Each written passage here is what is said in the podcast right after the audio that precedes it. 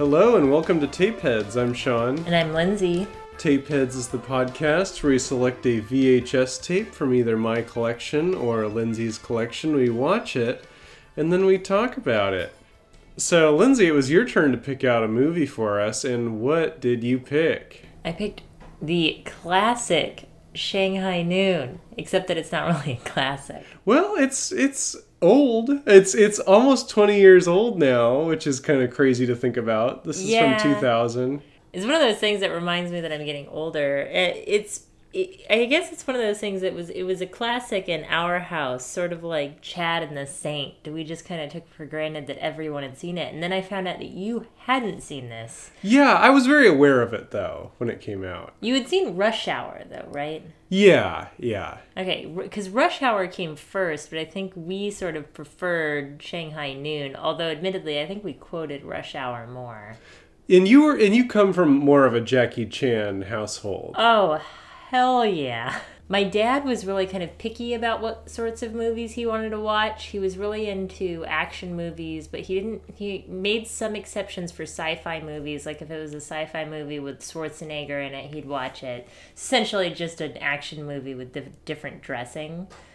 But he was obsessed with martial arts movies. So I grew up watching Jackie Chan and Jet Li movies like crazy.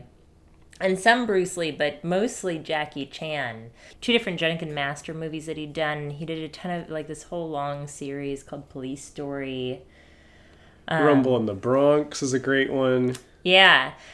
And that's one that I made you watch because it was one of the tables at our wedding, because our wedding had a movie theme. Yeah, each table had a VHS tape designed by my cousin Nina that was spray-painted silver and had these special labels on them, so you could sit at the Die Hard table. Well, we sat at the Die Hard table. Yeah, not just anyone could sit at that table. That was a 2-person table, but Rumble in the Bronx was definitely one of them. And that was where my parents sat. Mm-hmm.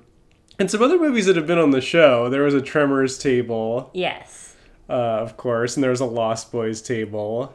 But I think that's to kind of signify how significant Jackie Chan was in our household, that the table named for one of his movies was where my family sat.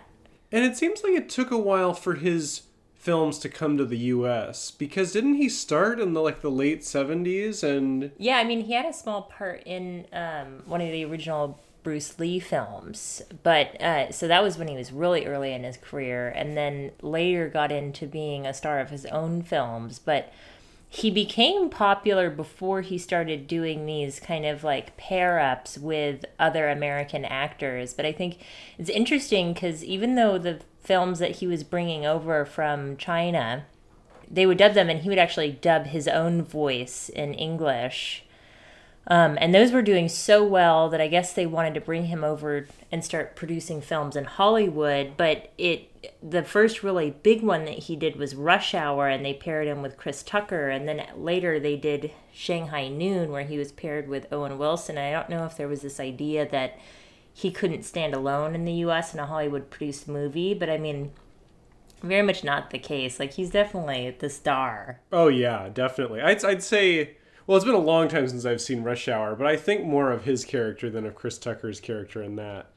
I remember reading around this time, so Rush Hour was 98, this is 2000, that he wasn't, I don't know, I feel like the difference with Rush Hour was that he was less the driving force behind that, whereas Shanghai Noon was very much his brainchild, and he had much more control over the fights. Yeah, he had a really strong vision for the choreography because he'd had so many, decades of experience at that point. So he was able to, it seemed like he had a lot more creative license in Shanghai Noon. Many things that we learned from the featurette that appeared after the movie and was advertised before the movie. Yes, this is the most recent film we've had on the podcast, and you can tell that the VHS is going the way of the dodo in 2000 because they are advertising the hell out of DVDs in these pre-movie trailers. Plus, they are going out of their way to sort of simulate the DVD experience. You got some featurettes after the movie, kind of like we saw in Runaway Bride. The thing is, and it was kind of sad when we were watching the featurette because they were showing the actual widescreen clips, so you could actually you could see the full picture edge to edge, which had been cut off for the version that we watched, that literally we had just watched before that featurette started, and you could see how much more theatrical, cinematic it was. It was a little bit more beautiful. Yeah, I mean, that's the whole Western thing, in my mind, is like the widescreen presentation. Like, I mean, like High Noon, where this gets its name from, I think of as like this really these like wide vistas, and, you know, it's kind of sad to see it crunch down. And there's one scene in particular at the end of the film where Lucy Liu, I guess, is wearing like a strapless dress, but the way that they cropped it, usually the sides are cropped on a 4x3, but it really just made it look like she was just topless because it cut off right at her chest, and they never like pulled back to show what she was wearing. It was very odd. But speaking of these trailers, we got two of them, and you said that you hadn't heard of this first one. No, I hadn't. Yeah, it's Keeping the Faith, which is that super memorable Edward Norton, Ben Stiller vehicle. Well, not that memorable, because I didn't know it. That's the joke. Oh. Edward Norton directed this, and it's an odd choice for him. It's like, because I think of Edward Norton as like this intense, you know, kind of methody actor, and this looks like kind of a screw. Actually, I did see this. I need to keep reminding myself that I saw it. But it's so memorable that you can't even remember you saw it. Keeping the Faith. Ben Stiller is a rabbi. Edward Norton is a priest. I think he's a Catholic priest. He's got the banded collar and stuff. I can't even remember the trailer now. It's like the vaporware of films. Jenna Elfman is their childhood friend who comes back. I'm sure it's addressed in the movie, but it's like, didn't Edward Norton take a vow of celibacy? Yeah, they sort of set up that there's going to be 4 people in the film, but then partway through the trailer, Ben Stiller just loses interest, or the brunette disappears from his life, and it becomes all about Jenna Elfman. But it's also not clear what Jenna Elfman's connection is to Edward Norton. Like, is it his sister? They almost look like they could be related. It's a childhood friend, they say. Oh, well, I clearly didn't pay attention. We should have a new spin-off podcast where we just analyze the trailer to Keeping the Faith. The second one is one that we've talked about on this podcast in the past, and we're kind of obsessed with. It's horrible. I don't know how we haven't had an episode about this movie. We talk about this, I think, all the time, but Boys and Girls, another really memorable rom-com that I'm sure everyone talks about. Hey, it is memorable because it's absurd.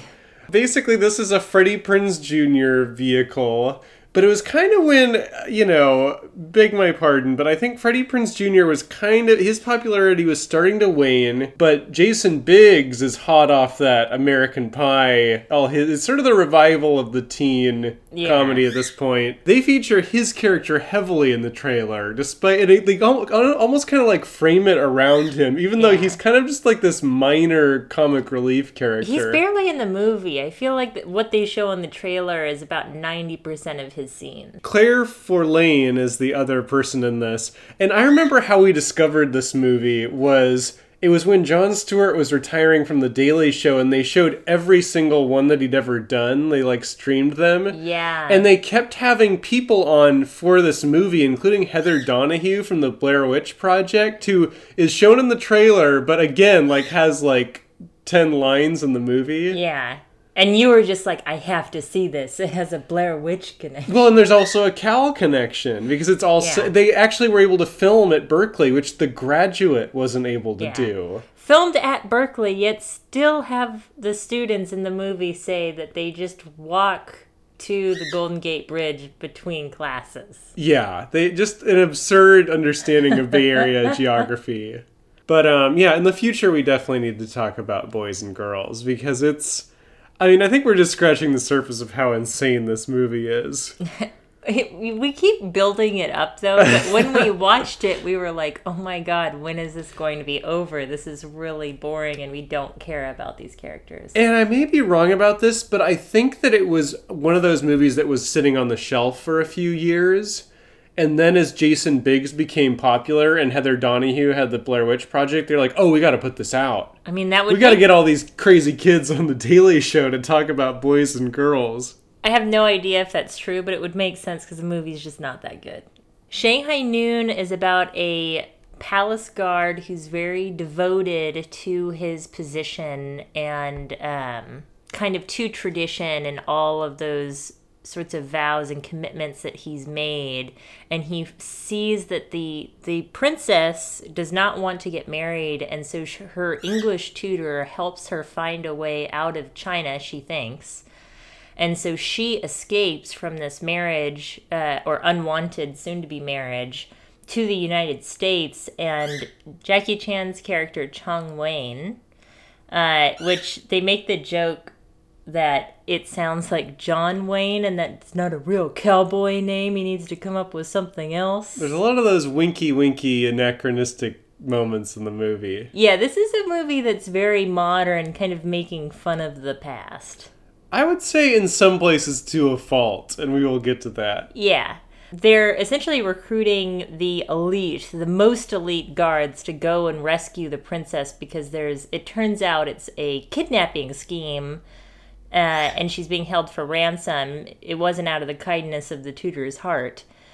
And so these guards are recruited to go to the U.S. Well, Jackie's not that good. He's not the best, most elite guard, but he just really wants to go, so his uncle helps him get on the trip. And he seems to... I picked this up on actually our second watch of the movie for this podcast, where it seems to me that he has learned English by listening in on her tutoring sessions. Yeah, he cleans the floor outside and kind of gets caught up in listening to her reading fairy tales aloud.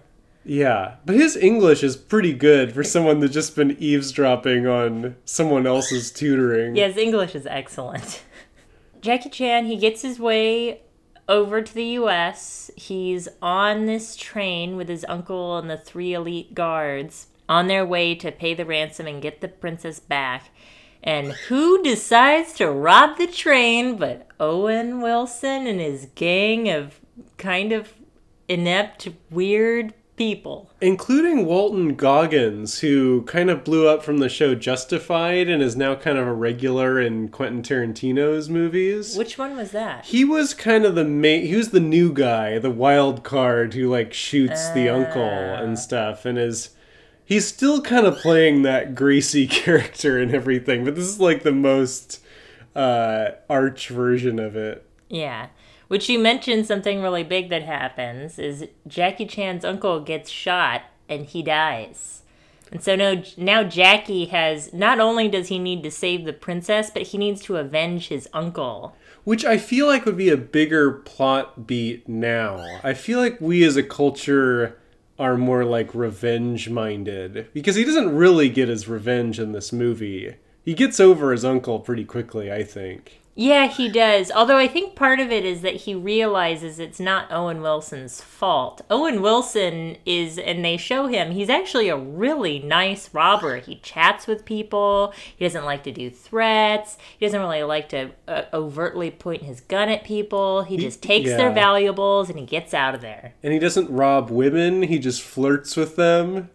Well, didn't he rob an old lady? Well, yeah, come to think of it, he does take the yarn from those women. Yeah, I think his standard is that he doesn't rob pretty women that he might want to sleep with later. Yeah, he's a womanizer, definitely. Yeah, so he's not the nicest guy in the world. He's still pretty shady. Owen Wilson and his boys, there's a safe on the train that they know is going to be filled with money, and so they place dynamite around it, and they're kind of biding their time until that dynamite goes off and they can safely go into the car and get the money. Unfortunately, Jackie Chan is stuck in that car and sees the dynamite and is trying to put it out, and he's freaking out. Yeah, I feel like he could have just ripped the fuse out, but he decides to put it underneath the safe. Yeah, because didn't we get dynamite from China? Yeah. I think he would have known a little bit more how to deal with the explosives, but maybe not. You know, he's a palace guard. Actually, no, he should have had some kind of explosives training. Yeah. A lot of our great choreography here. I mean, you're mostly here for these fight sequences. Like, it's an East meets West thing, But I feel like the West angle is just kind of the same old shootouts we've seen a million times, whereas Jackie Chan's fight sequences are so inventive, and he's like just using the environment to his advantage, and just all of those classic things that you come to expect from Jackie Chan and his stunt crew. Any object around him can suddenly become a weapon. Yeah, and all of this leads to a kind of dark scene where Owen Wilson kind of gets his gang taken away from him by Walton Goggins, and they apparently bury him neck deep in the sand, creep show style. Yeah. Just for the buzzards to pick at. We are skipping over a part where the safe blows out the train. There's a whole thing on tree logs where they're running around and nearly dying. So Owen Wilson and Jackie Chan kind of have a fighting exchange, and it's partially established that it's the bad guy that killed the uncle was on Owen's gang, but Owen Wilson kind of defends himself that he wasn't a part of that, but Jackie Chan's still very focused that that was a member of his gang. But the digging himself out with chopsticks thing is pretty crazy. Yeah, so Owen Wilson's in the ground, only his head is exposed. He's been having hallucinations about brothels. as he often does. As you do. He sees Jackie Chan, and Jackie Chan's kind of like, yeah, your guy killed my uncle. I don't care about you. I'm not going to dig you out of here. He demands to get directions to Carson City, because that's where he knows the princess is being held. And Owen Wilson essentially says, hey, I can take you there. I'll give you directions. Just help me get out. He tries to make a deal. Jackie Chan's not having it, so Owen Wilson says, look, I'll just tell you, it's over the mountains. You just got to go over those mountains. So, give me something. You got to give me something in return here. So Jackie Chan puts chopsticks in his mouth and tells him to dig himself out. Which apparently he does, which is pretty impressive. Which doesn't make sense. That doesn't seem possible at all. But this movie is kind of flight of fancy. I mean, it's that... very heightened. Yeah, it's not really reality as we know it at all. And so they sort of go their separate ways. Jackie Chan's trying to find Carson City. And... Well, you think Owen Wilson's been left for dead. Yeah.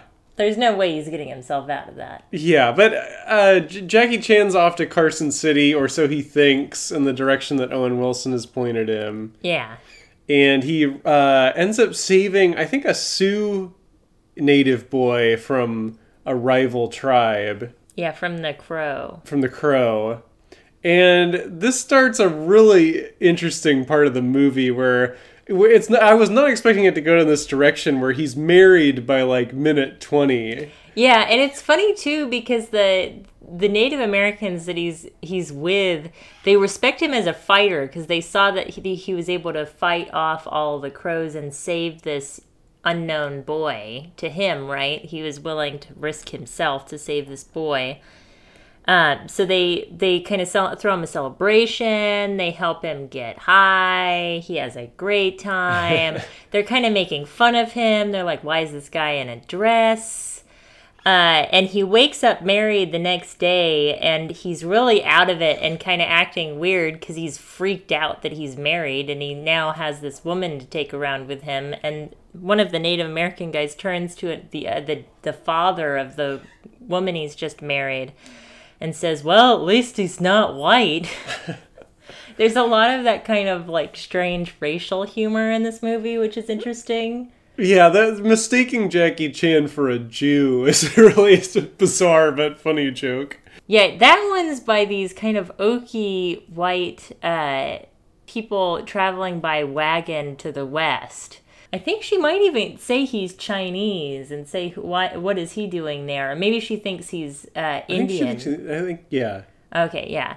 The wife thinks that Jackie Chan might be Indian because he's got this face paint on and he's wearing his Chinese clothing. And then the husband's like, no. And then the husband corrects her and says, no, he's Jewish. Yeah. Which is an ongoing gag, because later he says shalom to the other palace guards as he drops them off in town. Yeah, that was. I was also wondering at this stage in the movie. I was sort of imagining, one, that Lucy Liu would be more of a character in the movie, and also I was wondering, like, okay, so is he just going to have this Native American wife following him around for the rest of the movie? Because I was imagining it would be sort of a buddy comedy. But what ends up happening is the weirdest kind of middle ground there, yeah, where the wife is just kind of following him, kind of like stalking him almost, and whenever he's in mortal danger, she saves him and his idiot friend Roy, yeah, multiple times. And we're talking Roy, Owen Wilson's character. He's an idiot. Yeah. He's totally incompetent. He's really bad at being an outlaw. He can't shoot a gun to save his life. He tries to teach Jackie Chan how to shoot a gun, and then she has to step in and show them how it's done. And it's interesting because she has pretty much no lines in the movie. Well, I when we finally do hear her speak, yeah, she's definitely a non-actor, and I think this is her only credit. Yeah, I think she had done modeling before, but it's interesting because they don't really make that much use of her except for a little bit of comedic effect to add another pretty face. And she's just kind of there to get them out of scrapes. Yeah. It's a little lazy, I think, in the writing. It's very lazy. It feels like they got the script note where it was like, well, we need more ladies in here. And they just did like the bare minimum to address that note. And as much as my childhood self had affection for this movie, I have to look at it and realize that it's really not very good with the female characters at all. Like, Lucy Liu is very much wasted in this movie. She does not have enough to do. And this, in 2000, it was Charlie's Angels. It's like, this is when she was blowing up. Yeah, it's not like this is super early in her career where she was totally unknown. They cast her because she was famous. Mm-hmm. Yeah, I was just surprised how absent she is from most of the movie. Because she's basically the person orchestrating this kidnapping. I forget the character's name now, but he also ran away from the Forbidden City, but he was a traitor. He did it for sort of nefarious reasons. Yeah, he was a traitor and then moved to the U.S. and got involved in the effective almost slavery of Chinese folks in the States building the railroad. And that's where this movie is kind of interesting because for some of its faults, it's sort of knowing and kind of does those sorts of nods to the audience who kind of might know a little better. So they kind of acknowledge how Chinese people were mistreated in the U.S., but it's interesting because they have this sort of traitor Chinese overlord is the one that's overseeing all of the unfair and kind of terrible labor conditions, so it's not that knowing. It's funny because there's a lot of villains, because there's not only is there him, but Xander Berkeley's character, the lawman, Van Cleef, and well, I guess is named after Lee Van Cleef, the actor who is in all the spaghetti westerns like Good, the Bad, and the Ugly. Yeah, and then there's the Walton Goggins character, and then I feel like there's even more bad guys that I'm forgetting. Oh, the tutor. Like, there's a lot of different levels of bad guys that are kind of loosely connected or not connected at all. The tutor is a really minor one, though. He's mostly just the handoff of the princess. Gets killed by an oyster shell, which I've never seen in a movie before. Getting stabbed in the neck with one. That's when you really know that this main villain means business. Yeah.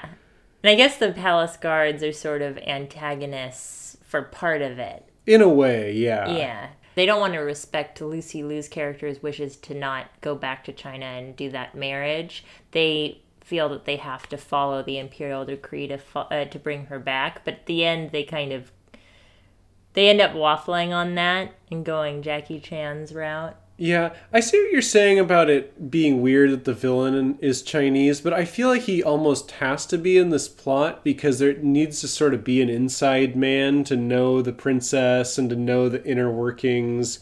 But the to be tutor able to orchestrate it. Yeah, but the tutor could have been that sort of bridge. Do you know what I mean? Well, I mean, I imagine that he hired the tutor specifically for that purpose. And I don't think it's necessarily odd that the villain is a Chinese man. I think it's interesting that they give that historical view of the poor conditions for laborers on the railroad, but that they make the person that's in charge of and causing those conditions a Chinese man. Do you know what I mean? Yeah, no, that definitely makes sense. I think that's kind of a sort of cleaning up a little bit. The more likely historical conditions where it was probably a partnership of white Americans in that too, contributing to those conditions. And it's interesting that at that camp, you don't really see any white people there. No, I think that's where it's like a whitewashing, like a washing away of white involvement in that. Yeah. Does that make sense? Oh, no, I think so. And I think that would just be such a bummer to see in this kind of like lighthearted buddy comedy. And yet you still see the awful conditions, though. Yeah, definitely. Like they acknowledge it to that extent. And Lucy Liu's character has a pretty great line at one point when Jackie Chan is trying to bring her back, and she's basically like, I can do more for these people here than I could there, which is an interesting way to look at it. Because back in the Forbidden City, she was really just the subject of all this pomp and circumstance. Mm-hmm. Whereas they have a character, you know, who is expressing that maybe she can be an actively involved kind of supporter of them so that the conditions aren't so bad. Now that Chan and Roy are out of their respective scrapes, they run into each other again at a bar, or saloon, I should say, which leads to yet another really intricate and amazing fight scene. It's kind of like a classic barroom brawl, but with like a Jackie Chan touch to it. Mm-hmm. This is one of my favorite fight sequences of the film, and they use anachronistic music here, and they've got people like saying "kimasabi" and all this stuff that they would never say, but those things don't really bother me, I think, because the sequence is so...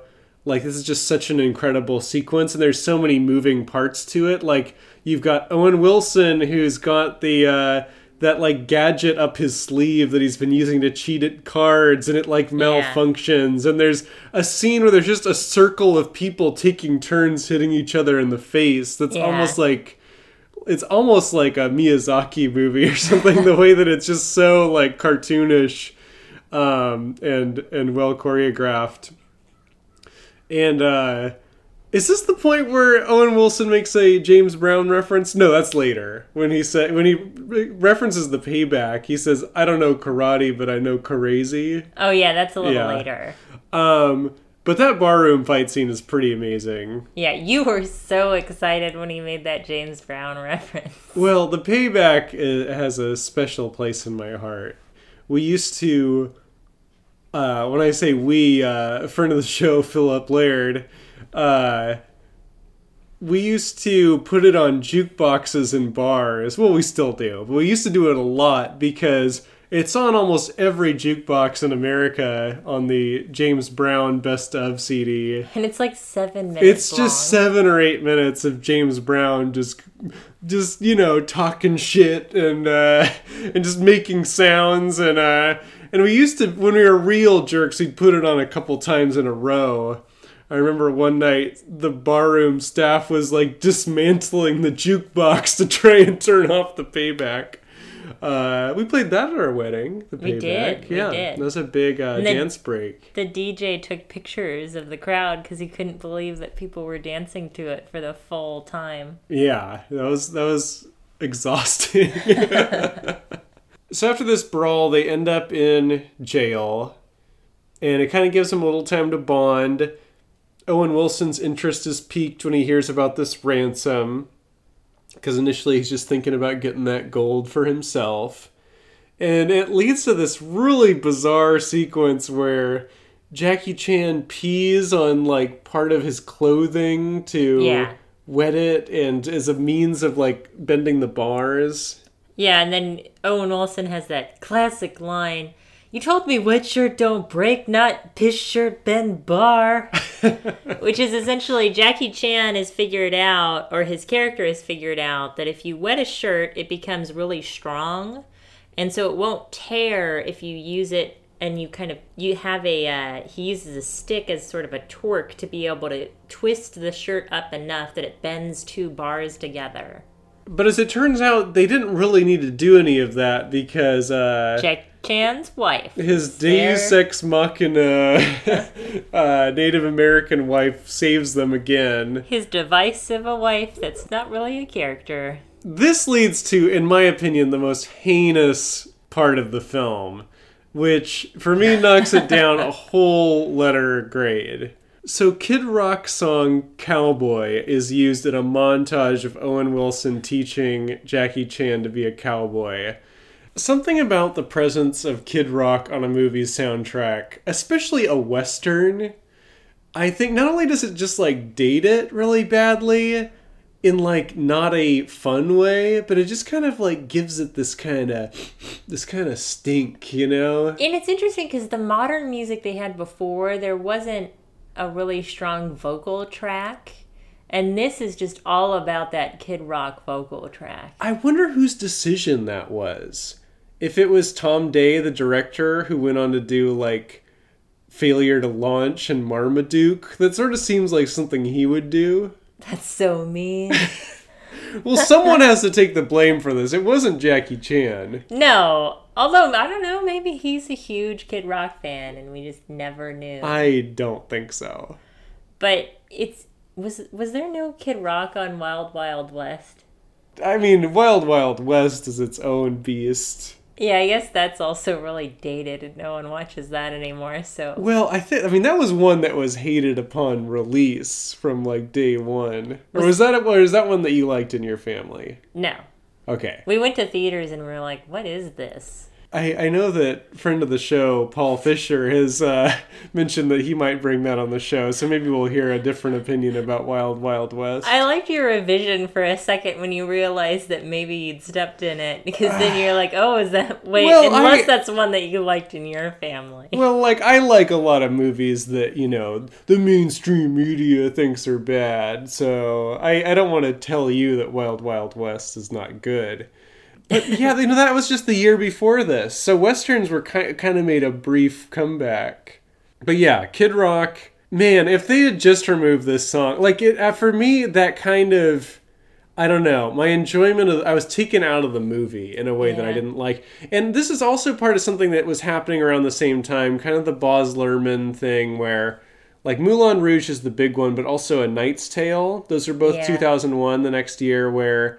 You know, you're hearing a lot of this modern music in a period piece. And I think those movies get away with it because it's so, like, baked into the pie. Like, it's used very frequently, especially in the case of Moulin Rouge. Yeah. But this, it only happens a couple times. I almost feel like you need to go all or nothing. Like, you need to be... Yeah. The whole movie needs to be modern music or, you know, you don't do it at all. Yeah, it's interesting because they had so much modern humor. They have all these different jokes, like the Kimosabi joke you mentioned, or they've got they have a joke where Owen Wilson says, you know, your people say sayonara, and it's for the audience because we know that that's not true, but it's also probably not a word that his character would have known at that time. Mm-hmm.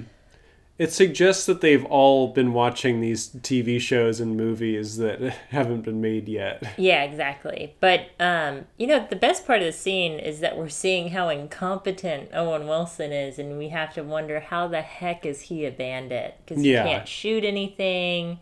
He's not that smooth on the horse. And I guess Owen Wilson himself is sort of an anachronism with like his surfer hair and his whole vibe. But that is different than playing a Kid Rock song on a soundtrack. like Owen Wilson is just like this great flavor to add to anything. But Kid Rock is just like the opposite of that. It's like, it's not like this spice. It's like poison. That's so extreme. It really did take me out of the movie. And I think that there's a reprise of it in the end credits. I may be mistaken about that. They might have just used similar sounding. music. And I remember that for a while they were just doing the instrumental part of that during that montage of Cowboy. And that was okay. That still wasn't okay. Like, I was still taken out of it, but I was just thinking to myself, like, thank God they don't have, like, the lyrics in it. But instead we get, like, well, he's riding a horse. It's like Kid Rock's on the soundtrack going, I can smell a pig from a mile away. And it's just like, oh my God, this, you're just dating yourself instantly. Who did this? I mean, there are other things dating this movie. That's the main thing. Okay. I mean, there's definitely, I mean, I agree with you, like, certain things, just like the way this movie looks is very of that time. Like, it's a very 2000s looking movie. And there's even a moment when, jumping ahead a little bit, after they're captured by the corrupt lawman, Xander Berkeley's character, where they're tied up, like they're about to get hung, there's this moment where a photographer takes a picture and it freeze frames just in kind of black and white for a second. And I thought to myself, like, that's it, but it's like such a blink and you miss it thing. And it's kind of done only for style. And I was thinking, like, that's the kind of, like, flashy sort of thing that was very common at this time. I didn't even notice that happen. Yeah, it's almost like a subliminal moment. And it's very, like, this kind of, like, I think of it as, like, the Any Given Sunday or, like, the kind of, like, Oliver Stone-y thing that was kind of going on in a lot of movies at this time, where just, like, little snippets of things kind of thrown at you. And just like, I think just the way it looks and feels is very of that time. But that stuff doesn't bother me as much as that one particular music choice. I guess they were trying to connect with the cool kids. Well, and they probably wanted to sell the soundtrack. CDs were still big. Yeah.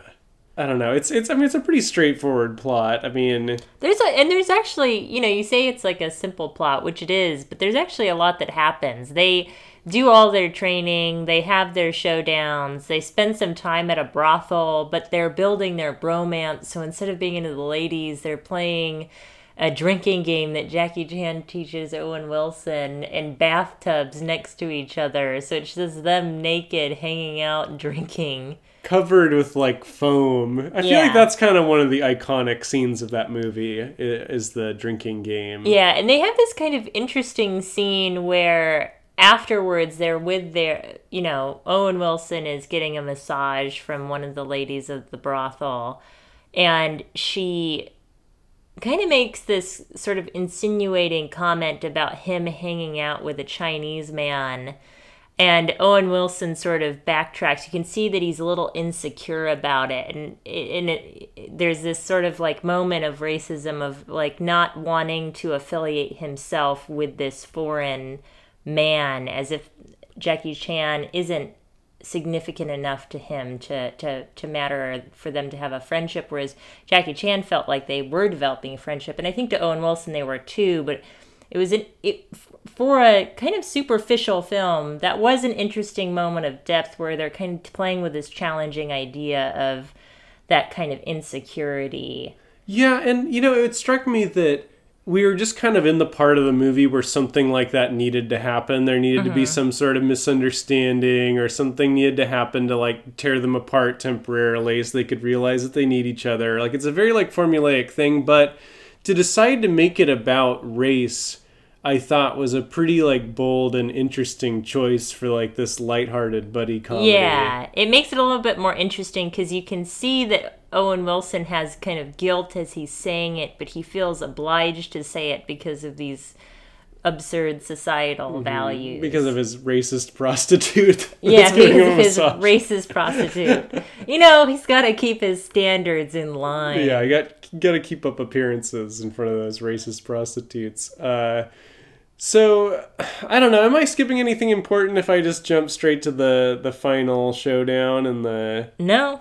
I mean, there's not really. I mean, there's, like, a lot of great Jackie Chan fights. You know, again, like, there's, like, the famous sequence where he's got the horseshoe on the rope, and he's able to use, like, a lot of kind of, you know, Western accoutrement in his usual sort of technique. East meets West in his technique. But it all comes down to this showdown. Oh, it's revealed that Xander Berkeley's character, the Van Cleef, the lawman, is actually in cahoots with the main villain, Which is a little, like, I'll make that jump, but... It's a little bit of a stretch. Because, I mean, it's easy to believe that there could be, like, this sadistic lawman that's corrupt in the Old West and stuff, but for him to also be connected to, like, this kind of, like, railroad tycoon from China, like, it's a little hard to believe. I don't know if we're supposed to make the leap that, you know, there just weren't a lot of people around and so everybody knew everybody else kind of thing. Jackie Chan is able to catch up with Lucy Liu. There's that kind of, it's easier just to call them by their actor names, but Chan finds Princess Pepe, and there's this interesting scene where we kind of, the impetus of all of this was that she didn't want to be in the Forbidden City in the first place because she's going to be in that arranged marriage and everything, and she kind of reiterates that. And so I think that kind of creates an interesting dynamic in this final showdown between the three guardsmen and our buddies, Owen and Jackie, mm-hmm. and the legion of bad guys that we've collected over the course of the movie, just because... Everyone kind of has different motives, but at the center of it, it's really just this princess who doesn't want to go back to China and really has no interest in returning. Mm-hmm. And because Jackie Chan's ponytail was cut, he can't go back. Yeah. Or his braid, excuse me. Yeah, his braid, not his ponytail. It essentially kind of symbolizes his breaking with those vows he's taken, right? And that he's not going to go back to that life and to that person that he was before. He's developed this entirely new self as he's moved on in the West.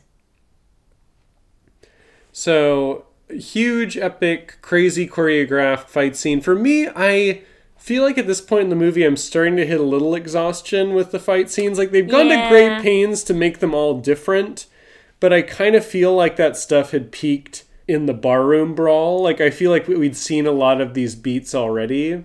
Yeah, and it's still very interesting, but I am less... I feel like I've just seen so much of this already that I'm not as absorbed in this climactic battle. Yeah, I think it could have been shorter toward the end there, but... I guess they wanted to just continue that exciting build. But for me, I'm getting ready for it to be over and to kind of finish up. Owen Wilson shoots and kills Xander Berkeley by... it's kind of like a Pulp Fiction-y thing where he says it's a miracle because this like crackshot lawman shot at him 1,000,000 times but missed. And he who can't hit the... side of a barn door or whatever the saying is. Yeah. He's a terrible shot, but he's able to like hit him directly in the heart with one shot. So he takes away from that he's invincible, which is a notion that he's disabused of very quickly. Yeah. But I thought that was kind of interesting. But yeah, I think that this is kind of an anticlimactic sort of film because... I mean, once again, the Native Americans swoop in to save the day and save them from Owen Wilson's old gang. And the ending that I was really hoping we would get is that Jackie Chan ends up with his wife, who's been saving his life over and over and over again. Yeah, and kind of waiting on the side and making sure everything's fine. And, like, maybe I would have been okay with Owen Wilson...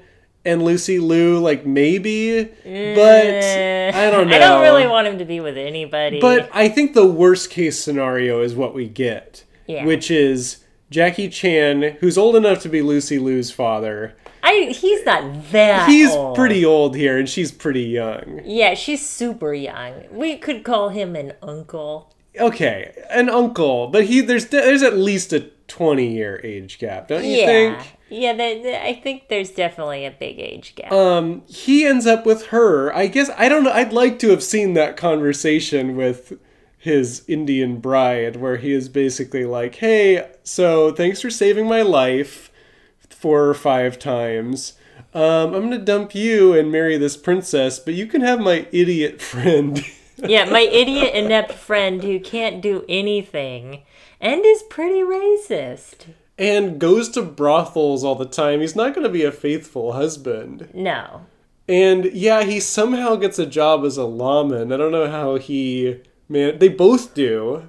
I don't know which is more unlikely between the two of them. The Shanghai Kid getting a job or Roy/Wyatt Earp, as we learned. Yeah, the ending really isn't good.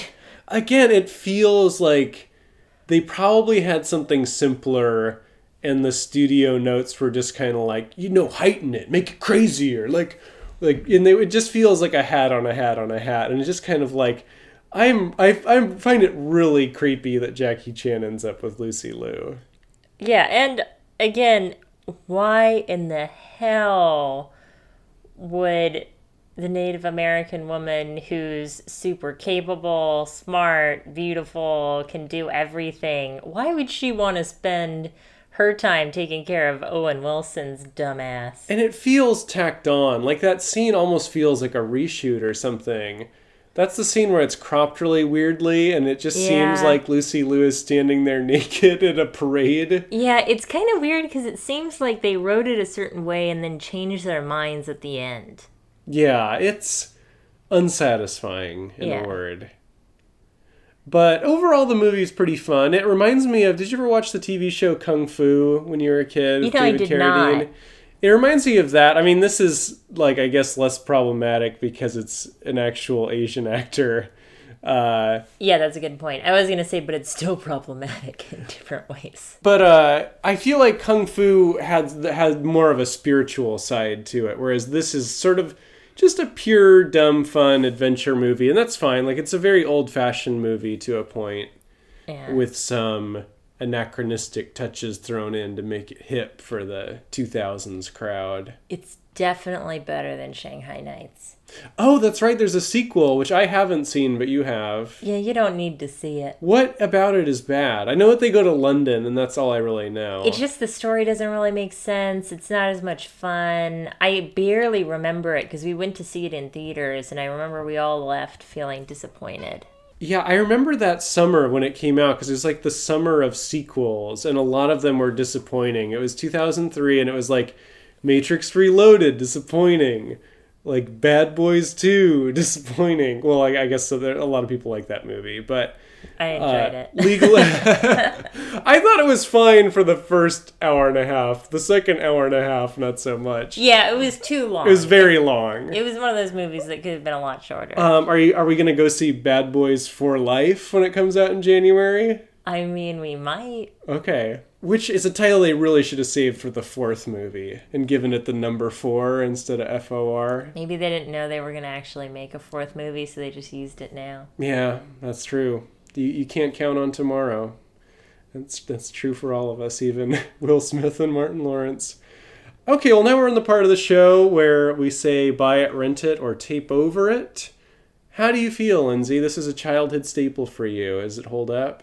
I think it's fun. If you like these kinds of movies, it's really it can be really fun to watch. I think I still have some of my childhood affection for it and just for Jackie Chan in general. And I mean, this is the movie that kind of introduced me to Owen Wilson too. And he is very charming in this, even if his character is kind of a terrible person. So this is a rent it for me. I don't think it's a must see, but again, if it fits the kinds of things that you enjoy seeing, you want to see something that's pretty light, doesn't make you think too much, it's just filled with kind of cool action sequences, and it can be pretty fun. Yeah, I agree. For me, it's a rent it. It's by no means Jackie Chan's best movie, by no means Owen Wilson or Lucy Liu's finest hour, but it's, there aren't a lot of Westerns post, 90s. And this is a pretty fun, it's a good diversion, a good rainy day movie. It's very, I kind of wish it there's a little more to it. I do get a little weary with the fight scenes, and the inclusion of Kid Rock is awful, but... I wish the ending were better, and I wish that they had done more with the female characters. I think that could have really pumped it up a bit more for me. Agreed. So, next episode, we are in the spooky season. I can't believe it's October already. And I have a little bit of an announcement to make for this program. Next year, 2020, I am directing and writing. A friend of the show, Gavin, is shooting it. I'm directing a new feature film. It is a vampire movie set at Christmas time called Red Snow. You can learn more about that at redsnowmovie.com. You can sign up for a little mailing list there. And in honor of this movie, well, I can't speak for you, but I am picking a vampire movie for the next episode. Oh, I'm picking a vampire movie. Okay, too. Good. We'll have two vampire movies. It's going to be Vampire October. Yes, I'm very excited about this project. I'm very excited to be watching some, kind of revisiting some of the vampire movies that I love and haven't seen in a long time. We're going to be doing this crowdfunding campaign for the movie in October, so I'll give you more details about that in the next episode. But next episode, we are doing Interview with the Vampire, starring Tom Cruise as Lestat and Brad Pitt as Louis. I mean, Brad Pitt should really get top billing, but Tom Cruise, of course, does. I actually just read the Anne Rice novel in preparation for this episode, so I'm really excited to kind of, you know, we could, without spoiling the book, we could go a little bit into the differences between both. But I love this movie, and I'm excited to talk about it. I'm trying to remember. I think I saw that for the first time in 2009. Oh, really? Yeah. It was this one you discovered in college? It was my mom that had me watch it. She had gotten it on DVD and said it was great, and then I needed to see it, and we watched it with my brother. I already feel myself wanting to talk about Interview with the Vampire, but I should stop. I should save it. Well, and you read the book. Yeah. This is going to be a good episode. You do not want to miss it. We take pride in our Halloween episodes here at Tapeheads, and this is doubly exciting because it ties into a movie that I'm making, so be sure to check that out. I'd like to thank Will Price for use of his song Mandatory Groove. You can hear more of Will's music at soundcloud.com/gargantuan. You can learn more about us and our other episodes at tapeheadspodcast.com. You can also contact us at tapeheadspodcast@gmail.com, and we'd love to hear your thoughts. Please rate and review on iTunes. That's it for Tapeheads. I'm Sean. And I'm Lindsay. Oh, and here's our cat. We got the cat and the bird on this episode. Until next time.